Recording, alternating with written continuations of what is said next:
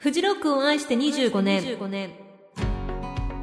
この番組は私 ZIPFM のナビゲーター成田雅美がフジロックフェスティバルについて語るラジオ番組「トーキングルージン」のポッドキャスト版です。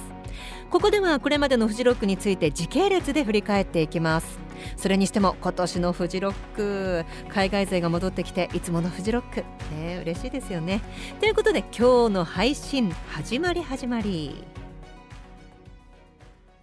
1997年第1回フジロックフェスティバルはいあのフジロックっていうとねあの新潟県の苗場っていうのがねあの今ではすぐ思い浮かぶと思うんですけど、まあ、フジロックですからやっぱりもともとはやっぱり富士山のすぐそばで行われたわけですよね。あの富士天神山スキー場っていう今の富士天スノーリゾートっていうところだったんですけれども。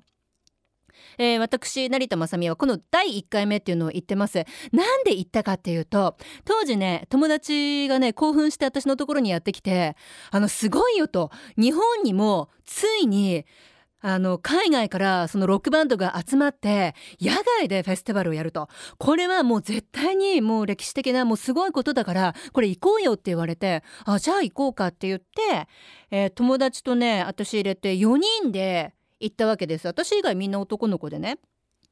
でその時今ねこうやってねメンツを見てみるとやっぱり当時のねもう最高のメンツなんですよ、えー、初日のヘッドライナーがレッドホットチリペッパーズでしょ？で2日目がグリーンデーですから。でそれ以外にレイジャー・ゲンスト・マシーンとか、えー、ベックプロデジこん時のもうプロデジって言ったらね。はいやっぱりロックファンにはもうたまらない。もうこんなのがもう集まってくるんだっていうそんな中であれ何で行ったんだろう？電車で行きまして。で荷物担いでねなんかわかんないけどクーラーボックス持ってその中に食パンとか入れて でなんかあのー、行ってね。でたどり着くともう青空にねえー、スキー場の大自然もう緑のねこう芝生とかがあってでその中で到着した時にねあのサマーキャンプっていうバンドがね当時はいたんですけれどもこれもかっこいいバンドでねで流れててうわーみたいな。それをねそのステージ前に行かずテントを立てながら聴いてるみたいなその贅沢感っていうんですか。うわーこれがフェスティバルなんだねみたいなそんなねこう話をねこうしながら。でその後は、えー、サードアイブラインドですよ。もうこれもね今となっては貴重ですね。アメリカではもう国民的な大人気バンド。だけど日本だとフェスティバルでやっと来てくれるんだみたいななんかこうそういうこう喜びとかもあってね。で最初は晴れてた、えー、その富士山すぐそばの、えー、富士天スノーリゾートだったんですけどポツポツッと雨が降り出すわけです。でそれがだんだん雨が強くなってってでもなんて言ったって若者たちですから。わなんかこうやってなんか外の天気を楽しむのもいいねなんてであの土があったところは泥化していくわけですねで水たまりじゃなくて泥だまりみたいなところがあってでもうみんなねもうはしゃぎすぎてその泥に体ごと突っ込んでったりとかして全身泥だらけとかになったりしてその後の3時のことを何も予想できてないわけです。でそん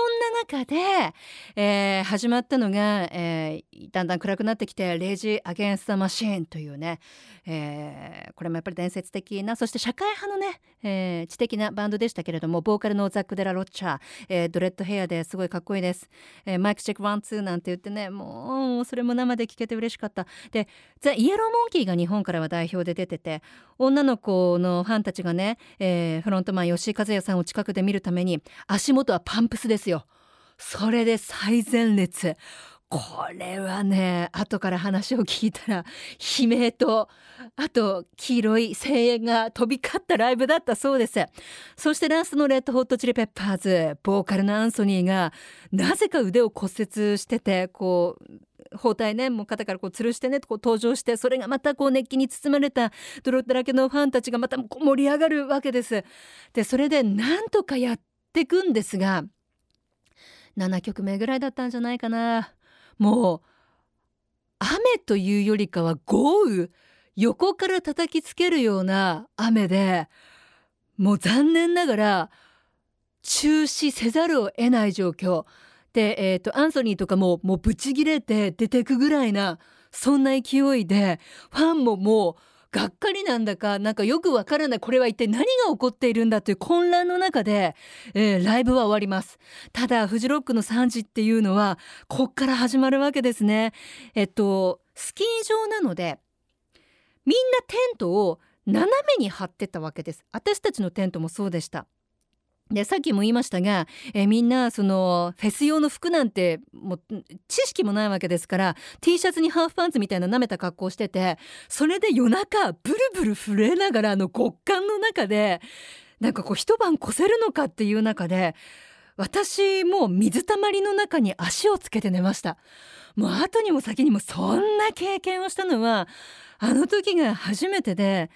まあただね、えー、それが私の運命をこう変えていくまあその一日になるわけですがまあその翌日は2日目が中止というアナウンスでなぜかねそれはね、まあ、やっぱりみんなでほっとしたという、えー、それで、えー、2日目を晴天で迎えます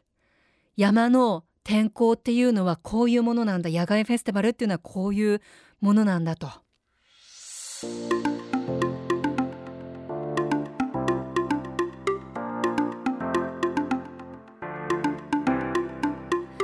いうことでフジロックいかがだったでしょうか？